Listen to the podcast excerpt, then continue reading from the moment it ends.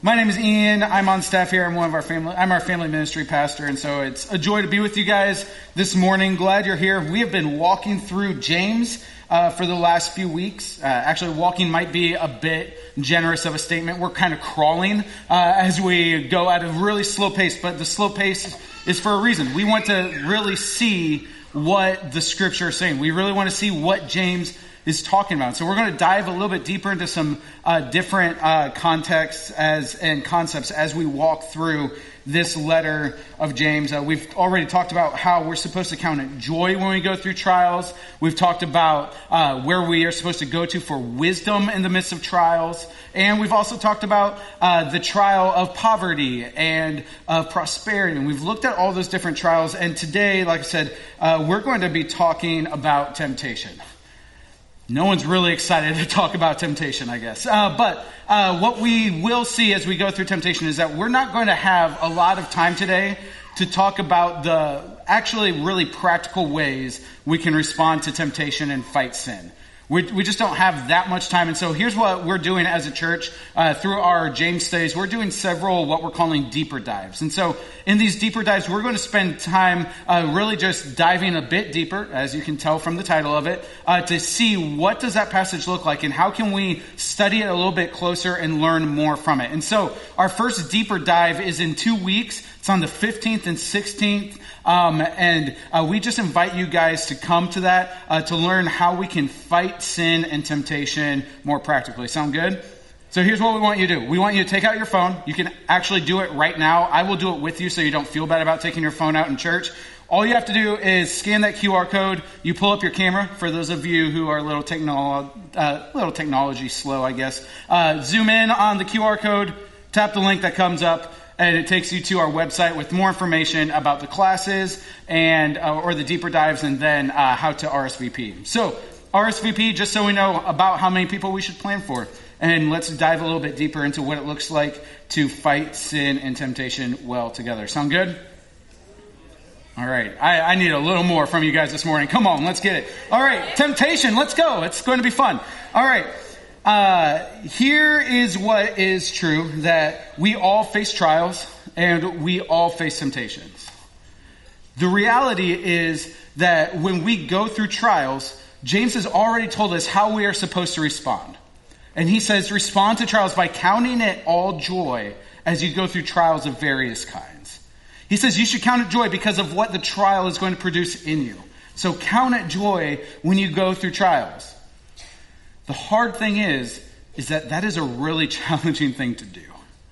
Like, have you ever been going through a trial and you're just like, man, this just isn't fun. I don't want to keep going. Like, what's the point? Like, is this actually worth it to be steadfast? Like, is it actually worth steadfastness to go through this trial the way that I am? Is obedience to God actually worth it right now? Because this is really challenging. Uh, our family went glamping this weekend. For those of you who don't know what glamping is, it's for it's camping, but for people with toddlers who don't want to sleep in tents. Uh, that is what we did. We got a little cabin out at the Palisades and stayed there Friday and Saturday. And while we were there, uh, we went on a family hike. There's a ton of really nice trails on the Palisades. It was really beautiful. And as we're hiking, though, we get to the point where we're turning around we're about to come back, and our three-year-old girl starts to like fall behind everyone. Like it makes sense. She's getting tired, and I'm like, "Come on, you can do it, girl. Come on, let's keep moving." And I'm back there with her, trying to encourage her, and then she just stops. She looks at me, and she's like but dad, I'm so little. and like, it was so cute and funny. Uh, but really what she was saying is like, I can't keep going. This is hard. I don't know if I can make it. Is it worth it? Like, should I actually keep going? And then I told her, I was like, we're eating lunch when we get back. And then she kicked it right up into gear and it was fine. Very food motivated, much like her father. Um, but it was like, we've all been there when it comes to trials. There's a trial, a challenging circumstance, a situation at play, and we're like, man, is this worth it? Is obedience to God right now actually worth like the trial that I'm going through? Like is the steadfastness that is like that is trying to be developed in me actually worth what I'm going through right now? And what James is going to do in the passage that we're looking at today is he's, he's going to give us the answer to that. And he's going to do it by giving us kind of two sides. He's going to say, This is what happens if you do remain steadfast. This is what happens if you do persevere under trials. But then he's also going to say, This is what happens if you don't. This is what happens if you don't remain steadfast, if you give in, if you don't remain obedient. Like this is this is the route that you are going down if you're not careful. And so that's the side we're going to start. We're going to start negative. We'll get positive at the end. Just stay with me. But we're going to start reading James 1. We're going to start in verse 13. It says, Let no one say when he is tempted, I am being tempted by God. For God cannot be tempted with evil, and he himself tempts no one. But each person is tempted when he is lured and enticed by his own desire. Then desire, when it, is give, when it has conceived, gives birth to sin. And sin, when it is fully grown, brings forth death. James is telling us in these verses what happens for those who don't remain steadfast. He's saying the other option, instead of remaining steadfast, is to be led by your own desires, to go into sin, and then sin ultimately leads where? To death. He's giving you the very negative side of what happens if we're not careful around trials. And in verse 15, James uses the metaphor of childbirth to paint a picture for what he is talking about. He says, Then desire, when it has conceived, gives birth to sin, and sin, when it is fully grown, brings forth death. He's saying that death happens. Like opposite of steadfastness, we get death. And death happens because of sin, and sin happens because we are enticed and lured away. He's saying your sin and temptation to sin, sin will lead to death.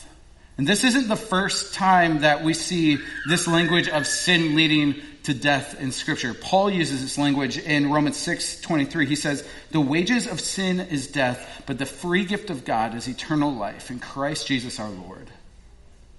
He's clear where sin leads. Sin will always lead to death.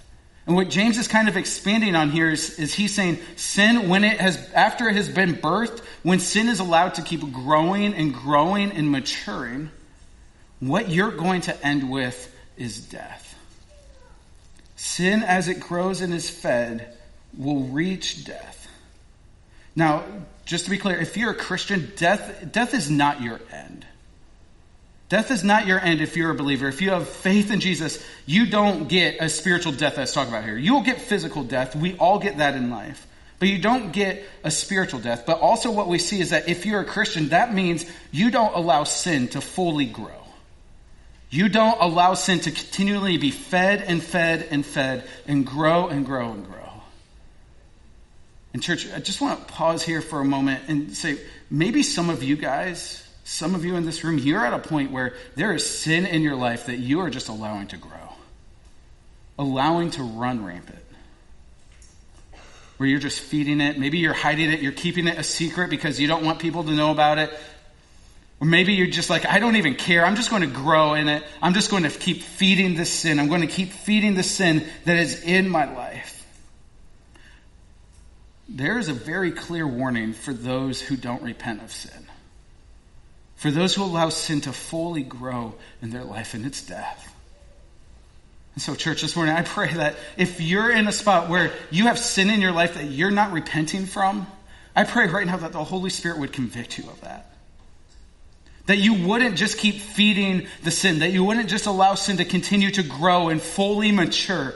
Because when sin fully matures, it brings out death. And if you're not repenting of sin, you should consider, man, do I actually follow Jesus? If there's sin in your life that you're not willing to kill and turn away from, and you're just feeding and feeding like it's no big deal, you might need to start considering man, do I actually believe what I say I believe? Do I actually love God the way that I say I love God? Because what we see is that sin that goes unrepentant leads to death. And we know that Christians don't get death, they don't get spiritual death. So that means if you're a Christian, part of our life is a repentance. It's an ongoing repentance. And so this morning, I pray that you repent. That God's kindness would lead you to repentance. Some of you, for the first time, where you would recognize sin for the very first time in your life and that you would turn away from it and follow Jesus. That that would start for you today, and then for others, that this would be the thousandth time you've done it. Where you said, God, I just noticed the sin in my life. I confess that it's not of you, it's not for your glory. God, I repent. I want to turn back to you. Confess and repent your sins so it does not fully grow and give birth to death. Because that's what James says happens that sin, as it is fully grown, brings forth death. But this, we see that this progression doesn't just start with sin, it starts with temptation. Look at verse 13. It says, Let no one say when he is tempted, he is being tempted by God, for God cannot be tempted with evil, and he himself tempts no one. But each person is tempted when he is lured and enticed by his own desire. Then desire, when it is conceived, gives birth to sin, and sin, when it is fully grown, brings forth death. This progression towards death doesn't start with sin, it starts with temptation. It starts when you're enticed by sin. It starts when your desires start to des- like entice you to fulfill those desires in a wrong way. Now, before we keep going, it's important to know that temptation itself isn't sin. Temptation itself isn't sin. We see in Scripture that Jesus was tempted. We see in the Gospels that he was led into the wilderness to be tempted. We see in Hebrews that he was tempted in every way, yet without sin. And so it's not sin to be tempted. Jesus was tempted. And did Jesus sin? Okay, come on. Did Jesus sin? No. Thank you. He was perfect holy, blameless. That's why he was able to be our sacrifice, to give us his righteousness.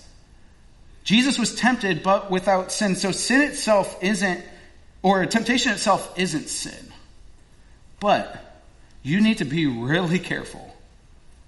Because when temptation comes up, when temptation pokes its head up, if it gets room to grow a little bit, or as this metaphor of giving birth goes, if it fools around, it will conceive sin. So temptation itself isn't sin, but we need to be on guard of temptation. Because temptation, if we allow it to, will give birth to sin in our life. And so sin starts with temptation, and James makes it clear where that temptation comes from. And he first does that by telling us where it doesn't come from. Look closer at verse 13. It says, Let no one say when he is tempted, I am being tempted by God. For God cannot be tempted with evil, and he himself tempts no one with evil. So it's kind of interesting that this is where James starts, where he makes his turn from talking about trials to temptations by saying, Hey, when you're tempted, don't blame God. So why do you think he does this? Because we like to blame people, right? Like we like to cast the blame for our sin and for our temptation to sin. And if you're a parent, especially a parent of a toddler, you know how true this is, right? Like we have four kids and three of them are really good at passing blame on for the wrong that they did. And the fourth one can't because he can't talk yet. And so it's like, we're all really good at passing the blame for our sin. Like the one in our house right now is, hey, why did you hit your brother? He was looking at me. And it's like, what? He was looking at you? But it's like she's already passing the blame for her sin and her temptation to sin on her brother who was just looking. And it's like, we're really good experts when it comes to blaming other people for our sin. And not just other people, but I, we blame God too. And this isn't just new to us. This has been around for generations. Like from the very first time sin entered the world, there was a blame for sin. Turn all the way back to Genesis chapter 3. Genesis chapter 3. At this point uh, in the Garden of Eden, sin had just entered. Adam and Eve had taken the fruit and eaten of it, and now uh, they're hiding and trying to close themselves so that they are not uh, in their shame as much. And so this is where we're going to start in verse 8, chapter 3. It says, And they heard the sound of the Lord God walking in the garden in the cool of the day. And the man and his wife hid himself from the presence of the Lord God among the trees of the garden. But the Lord God called to the man and said to him, Where are you? And he said, I heard the sound of you in the garden, and I was afraid, because I was naked, and I hid myself. He said, Who told you that you were naked? Have you eaten of the tree of which I commanded you not to eat? Then the man said, The woman you gave, whom you gave to be with me, she gave me the fruit of the tree, and I ate. Then the Lord God said to the woman, What is this that you have done? The woman said, The serpent deceived me, and I ate. Like from the very first time sin comes into play, we see man blaming God and others for their sin. Very first time sin happens, there's blame being cast. Like Adam gets asked, Hey, did you do this? He's like, Well, it wasn't my fault. It was the woman's fault.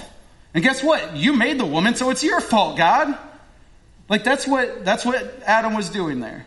And Eve is like, well, it wasn't it wasn't my fault. It was the serpent that you made actually that deceived me. So uh, once again, not really our fault.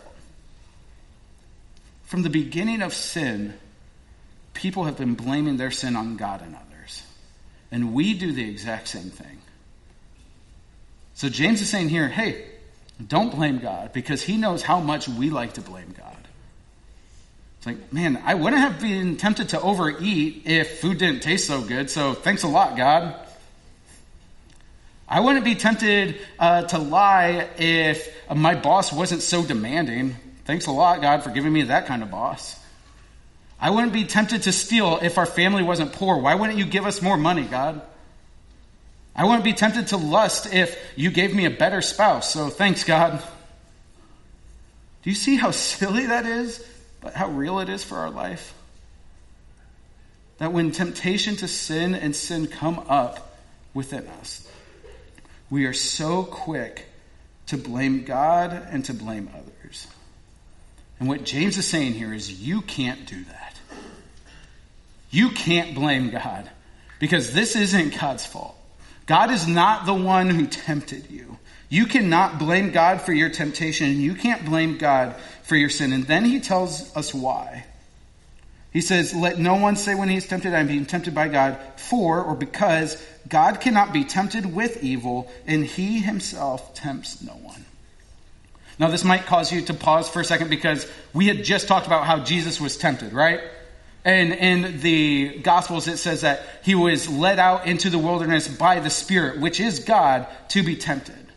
And so you can start to think, well, did it God tempt Jesus?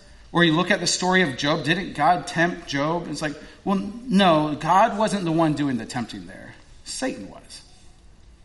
Satan is the one who's tempting Jesus. And so God isn't tempting him, but what about the part where it says God isn't tempted with evil? Jesus was tempted, right? And is Jesus God? Yes. So, how do we make sense of that? How do we make sense of it saying here that God can't be tempted with evil, but also when we look back in the Gospels that Jesus was tempted? Here's what I think James is trying to point out he's trying to show us something about the character of God. And what he's trying to tell us is that temptation isn't actually tempting to God. Temptation isn't actually tempting to God. The evil that temptation tries to get us to do doesn't appeal to God at all. God is perfect, holy, blameless, completely righteous, and so evil does not entice God one bit. And so, yes, Jesus may have gone through physical temptation where Satan was trying to tempt him, but he didn't actually want any of the things that Satan was trying to get him to do. Like I saw a Facebook reel uh, this week, which this is how I know our phones listen to us because I was studying and then all of a sudden I get this reel. Um, but at this point, I in uh, of the video we see this guy. He's kind of playing out this temptation of Jesus scenario. Okay, so it starts with him pretending to be the devil, and he's like, "Bow to me, and I will give you all the kingdoms of the world." And then it pans over to him playing Jesus. What are you doing? I'm tempting you. And Jesus is like, with my own stuff? like, that's kind of how I imagine this playing out. That Satan is trying to tempt Jesus. He's saying, hey, do this and I'll give you this. And, Satan, and Jesus is like, that's mine. Are you kidding me? Like, I can't be tempted by that. He's saying that God can't actually be tempted by evil. It's not enticing to him. It doesn't appeal to him because he is perfect. He is holy. There's nothing in God that desires evil. He is completely good. And there is nothing in God that would ever tempt you.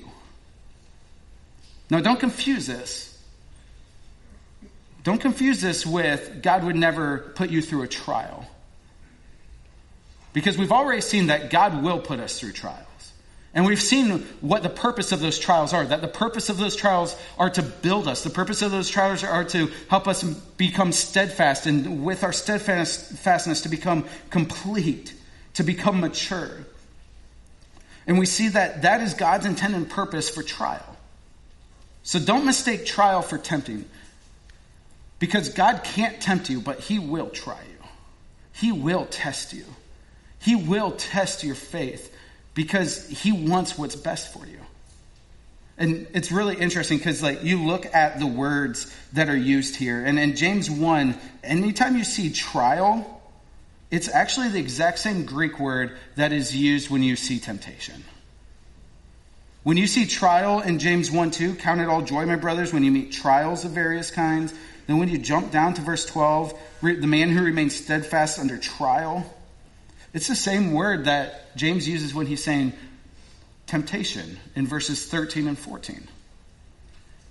And so what we see is that this is kind of like two different ways that you can look at the same word. And this Greek word, it's called, it's peiros. Everyone say peira? Peira. You guys can speak Greek now. Congratulations. Um, but trial is the positive side of the, of the word peira, and temptation is the negative side. Trial is when peira is meant for good. Temptation is when peira is meant for evil. It's like consequence, right? Like consequence can either be a really good thing or it can be a bad thing. That's how James is using it here. And so he's saying God can't tempt you, meaning he will never try you with an evil intent to get you to do evil. That is not who God is. That would go against his character. But he will test you. He will put you through trials. He will try you to test your faith, to produce steadfastness, to produce maturity.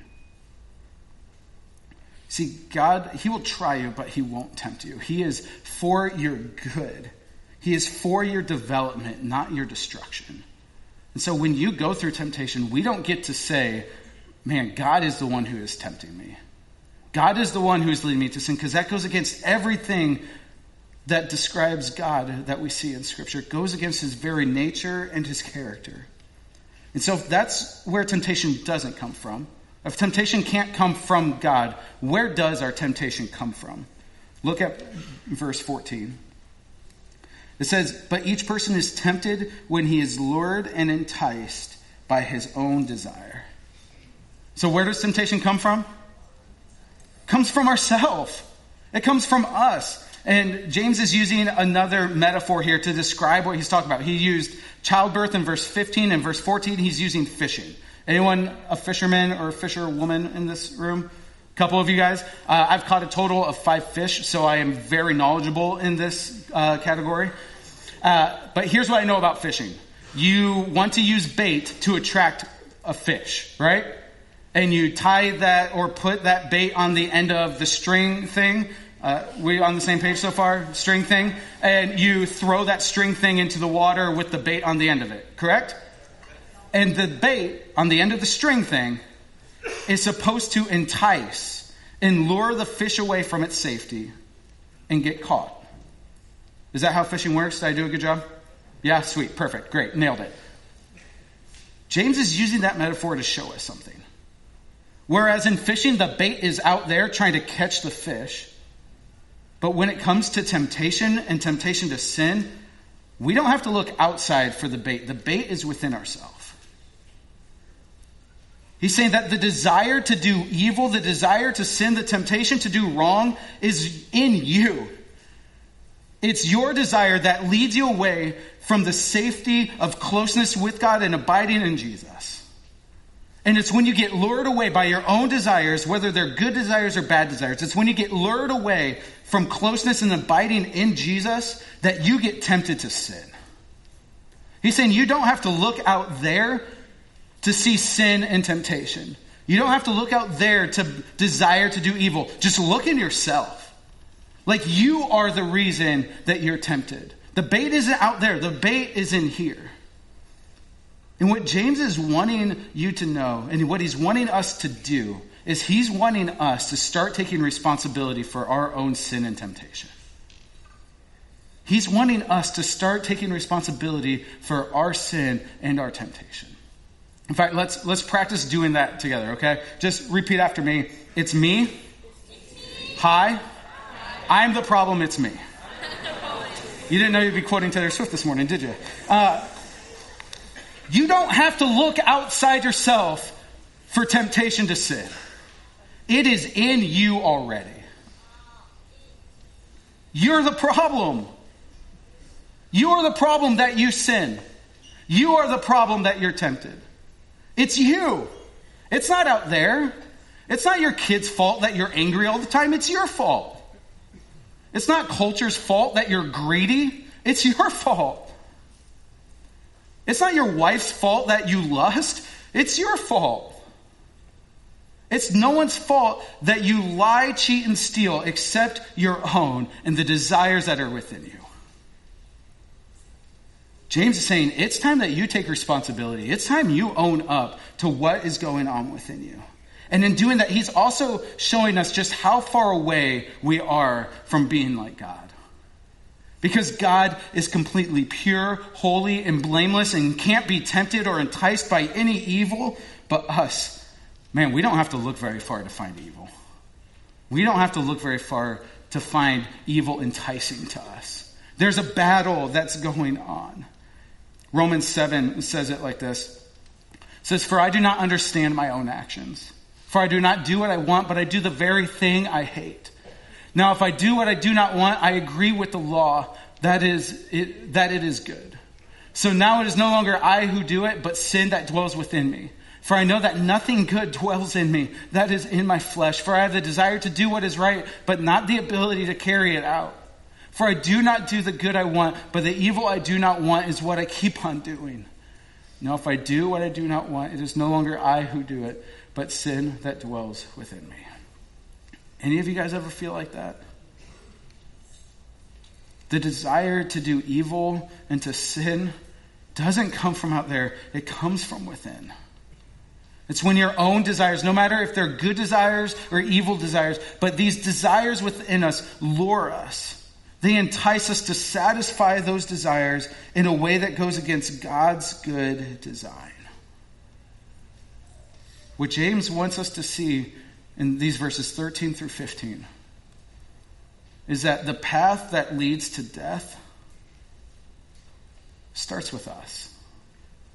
It starts with our sin our desire to do wrong. Temptation that comes from us, and then temptation, when it is conceived, gives birth to sin. And then sin, when it is fully grown, because it makes way for death. He's, James is giving us the negative side of trial that he's been talking about this whole time. He's saying trial is meant for, to produce steadfastness in you, and in producing steadfastness is to make you complete, mature, but he's also showing what happens if we don't remain steadfast. We're tempted by our own evil desires, and evil desires give birth to sin. And then sin, as it continues to grow, brings forth death. That's the negative side of it. That's, that's what happens when we are not remaining steadfast in trial. And so, what's the key? Like, what's the key to help us remain steadfast in trial? What's the key to make it so that we're not walking down this road of temptation, sin, and death? James kind of answers that in verse 12. And so work your way back up to verse 12. It says, Blessed is the man who remains steadfast under trial, for when he has stood the test, he will receive the crown of life, which God has promised to those who love him. So at the beginning, we asked the question, man, is this even worth it? And James, what he's doing in verse 12 is he's saying, yes, yes, it's worth it. You see what you can get? You see what happens when you remain steadfast, when you love me? You get the crown of life. You get life with Jesus forever. What could be better than that? He's saying it's completely worth it. Nothing on this earth is quite like the life that you can live with God forever. And that phrase, crown of life, it would have brought to the initial readers' minds uh, what the winner of an athletic competition would get. The winner of an athletic competition, they would get this crown wreath that they would be crowned with, saying, You won. You're the victor. Like, you did it. If, and so, like, when the athlete was training and preparing and working hard and competing, what do you think helped motivate them to keep going? Getting the crown, right? If we work that hard for a temporary crown, how much more, as followers of Jesus, should we be motivated to godly living and steadfastness with the crown of life? Right, church? Like, how much more should we desire the crown of life from God?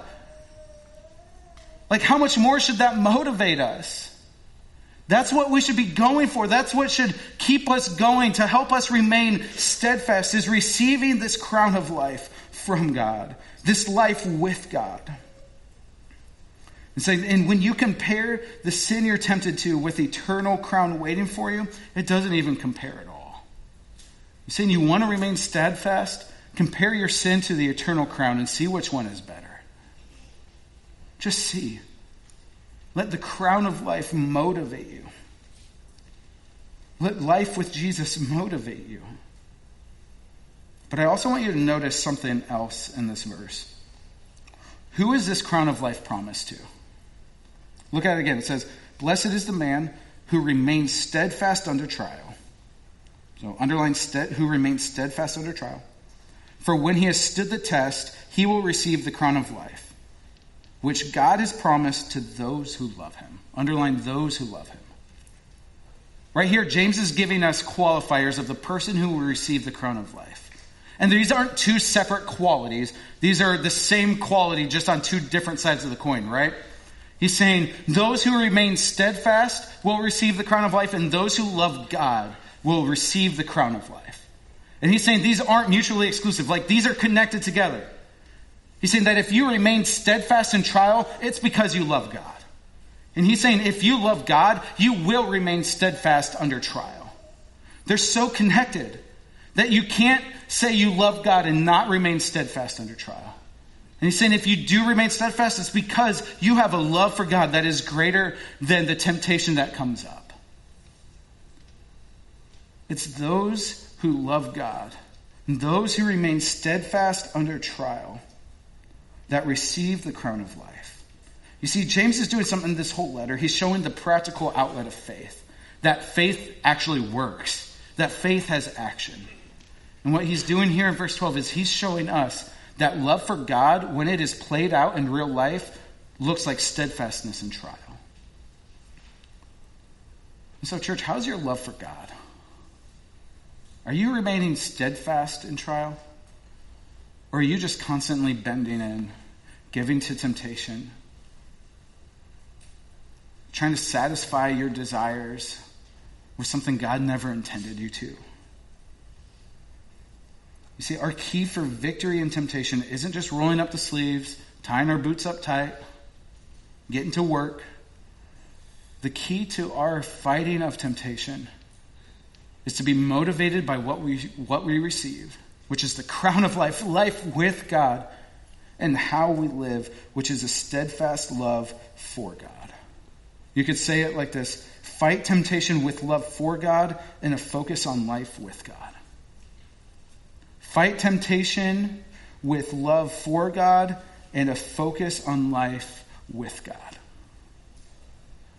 That's how we get through sin. That's how we get through temptation. It's like we're focusing on our love for God. We're focusing on what we get as we remain steadfast because of our love for God. Because in the grand scheme of things, you don't necessarily just have a sin problem, you have a love problem. Like, you don't just have a lust problem, you have a love problem. You don't love God the way that you should. You don't just have an anger issue, you have a love issue. You don't love God the way that you should. You don't have a lying problem. You have a love problem. You don't love God the way that we are supposed to love God. The way that we remain steadfast and the way we keep trial from turning into sin bearing temptation to avoid death that comes from sin is by love for God. It all starts and ends with the love for God. And here, here's what I mean it starts with the love of God. Like our love of God starts with love from God. Like it's the love that God showed us by sending Jesus to die on the cross for our sins. It's that love that woos us into a relationship with Him. It says, I love you so much that I gave you a way to not be slave to your sin anymore, to not give in to temptation.